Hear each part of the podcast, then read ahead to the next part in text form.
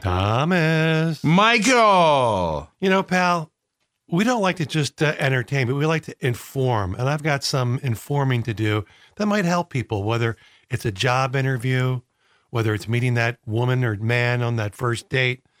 This is how to make a good impression in 15 seconds. Can you believe you can do that? I hope so. a leading behavioral scientist has come up with some pointers that people might want to take note of. You ready? Here we go. It says, be mindful of a person's personal space.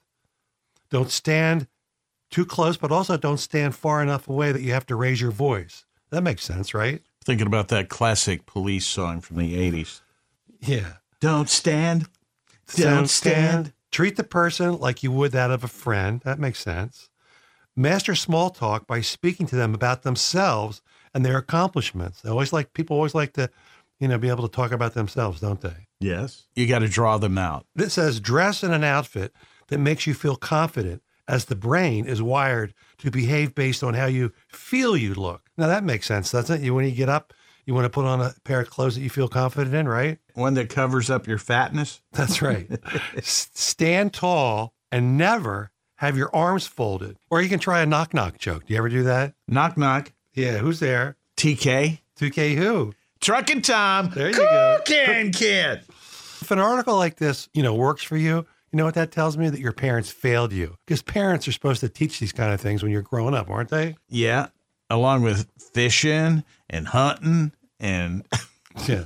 Well, it depends on where you grow up. yeah, I grew up just outside of Mayberry, my friend. Well, if you're in Detroit, you don't want to go hunting, do you? Well, it depends on what side of town you're in. There you go. And here, I'm going to throw this in for myself. Don't ever let them see you sweat. And that doesn't necessarily always mean, you know, physical sweat. It could mean, you know, just being nervous. And how do you not be nervous? I always heard nervous, being a little bit anxious or on edge, especially in a job interview, would probably be okay. Yeah. Did you ever, when you're single, did you ever go on a blind date? No, Never. no. How about you? Yes. How'd it work out? Not too good. Not too good. I remember telling the bartender, give me a double right away. Did the bartender set you up with a date? No, I, it, it was one. I can't remember how it happened. I was but- thinking maybe the bartender set you up with a date with a twin and you said, Give me a double. You know, one time, here's how sick I was when I was single for a long sick and single. One time, a woman called. It was the wrong number. I talked to her. She had a nice, pleasant voice. We started talking on the phone. We talked for about 15 minutes. And then, you know, You were hooking up. and- and yeah, we asked to describe ourselves, right? And she tells me what she looks like. And I say, man, this is pretty hot. So I can't believe I did this, but I was young and stupid. I told her, let's meet. So we met at this train station not too far from my house. And I was in my little Volkswagen at the time. And this woman comes driving in, and she must have been 300 pounds. As I saw her come toward me and, and roll down the window, I said, "Uh, Sorry, my brother just called. I got to go. He's in a bit of a bind. I'll talk to you later. And just pulled out, not looking back. Oh, she was so hurt. She was I know. crushed. But she lied to me, Thomas. Yeah. I didn't lie to her. False advertising.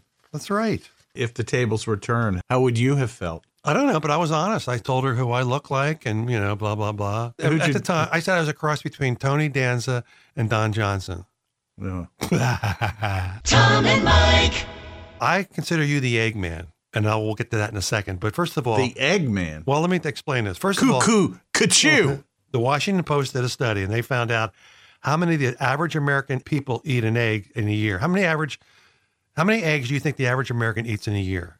I'm going to say, just spitballing here, 300. Did you look? No, I swear I didn't. That's right on the knob. Really? 300. Yep. couple of eggs every other day, which works out to be about 300. 300 eggs a year. The government says Exactly. Exactly. Government says Americans are eating the most eggs in a 50 year span. And they believe this is because the egg renaissance is a shift in federal nutrition guidelines and understanding of cholesterol, and that eating high cholesterol foods like eggs isn't all that bad. Yeah, definitely it's worked out that way for me because the only eggs I used to eat up until recently were egg whites. Well, they're so good that they're doing a commercial. This is your brain. This is your brain on drugs. And this is your brain with a side odor of bacon. How about that? now, look, You are an expert in eggs, and I'll tell people why. One time, Thomas came to my house for breakfast, and I made him this omelet. I plated it, served it to him in the, li- in the kitchen or in the dining room, and I went back into the kitchen to do some stuff. A couple minutes later, I look over. Thomas has still not touched his eggs. He's picking at it his fork, and he won't eat it. And then he explains to me how it was such a terrible omelet. So, Thomas, I want you to explain to people how you make the perfect omelet. Well, first off, you overcooked it. Tell people how to make the perfect All right, omelet. But when you overcook an egg, you know what happens? It gets all wrinkly. Right. I hate that. you had the most wrinkly eggs, I swear. It was like your grandmother's eggs, right? You know, really, really wrinkly. So here's what you got to do. Okay. This is the perfect egg.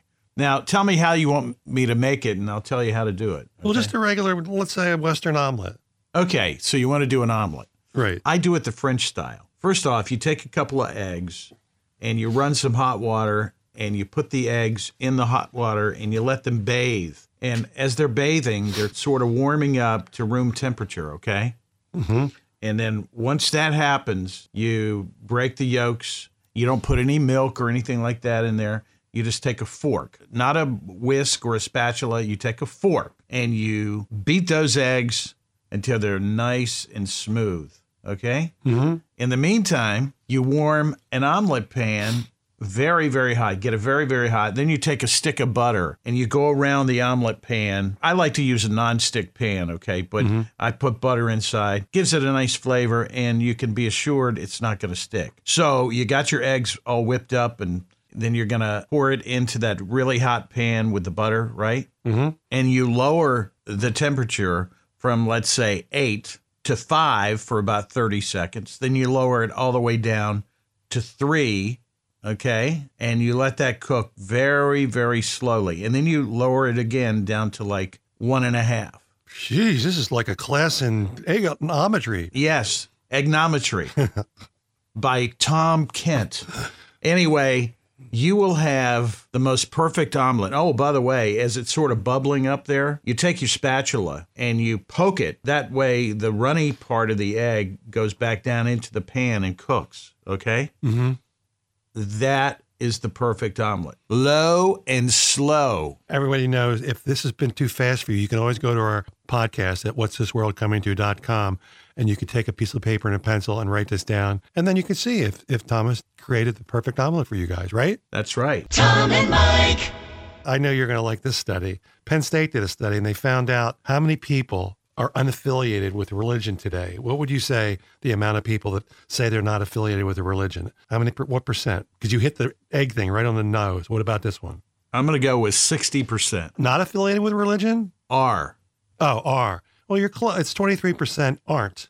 Okay. One in 10 people say they don't believe in God, but only 3% identify as an atheist. 10 Most people aren't going to say they don't believe in anything. You know, a lot of people are going to be like you. They'll say, "Well, you know, I'm I'm a spiritual person. I Right. believe in something. I believe something's out there. I can't really quantify it. I can't really put my finger on it. I do have a certain amount of faith." That would be you, right?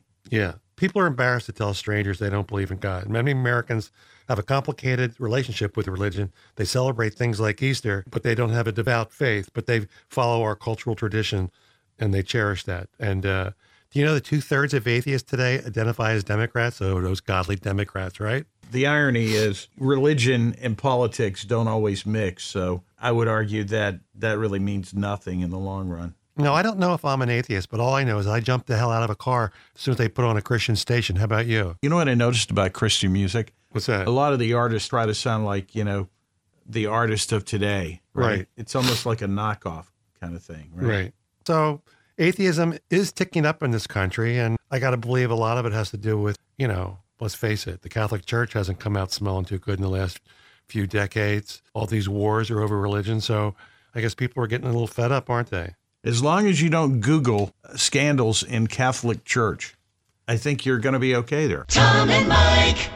I got another Florida story for you. You ready? you love those florida stories. Well, they just keep popping up. I can't help it. I just look at them. Authorities say a Florida man accused of threatening his family and using Coldplay lyrics as, as a way to threaten them. They ended a five hour standoff with police after he was promised a slice of pizza. That's all it took. That's all it took. He Thomas. was getting hungry. pizza. Is there anything it can't do? Come on. It's the miracle food. They tried to coax this guy out of the house. The first offer of donuts left over in the back of the police cruiser, it was flatly rejected, right? Really? Yep. And then he wanted a calzone, but that was too much. Nice to have great abs, but have you tried pizza? Because I love my pizza. We had pizza Friday night. It was terrible. Oh yeah, where'd you go?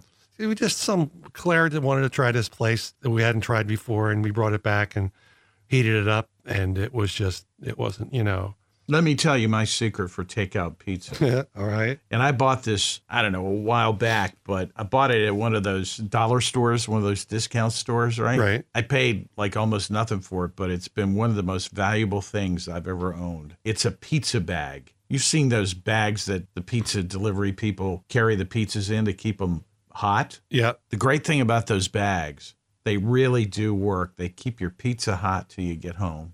And here's the other thing let's say you want to go for some homemade ice cream somewhere.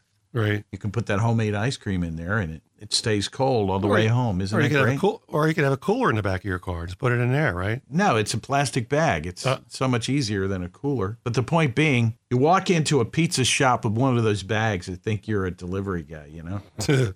So sometimes you get a discount for having a bag. yeah. Yeah, I usually like to put it over my head when I'm I'm embarrassed. You know what's great about pizza? You can't turn water into wine, but you can turn pizza into breakfast. How about that? Oh, now now you're talking. Yeah, a nice cold pizza with a cup of coffee, a cup of Did Joe. you have that Saturday morning? Yes, I did. The bad pizza? Yep, the bad pizza. Did it taste better on Saturday morning, cold? It did, but I was upset with myself because I usually allow myself to only have carbs Friday night and Saturday night, not Saturday morning. And if you're looking to find someone, a real soulmate, a true mate, you just hope to find someone that looks at you the way Louis Anderson looks at pizza. Tom and Mike. All right, so this is for my millennial friends out there. Do you know that social media is making millennials less social? Did you know that? I can believe that. Because it makes sense because smartphones are making them less smart too, aren't they? Correcto Monday. They say that social media, it's not all what it's cracked up to be. It causes depression and anxiety, cyberbullying, fear of missing out, unrealistic expectations, negative body image. I don't know what that has to do with unhealthy sleep patterns, and just a general addiction. Hey, you're not going to get an argument from me. I'm not a big social guy. I Right. have Facebook. I go on Facebook every once in a while, see what's going on, but I, I don't like to participate. Oh, it's so and so's birthday. Really? Do I have to wish them a happy birthday? Right.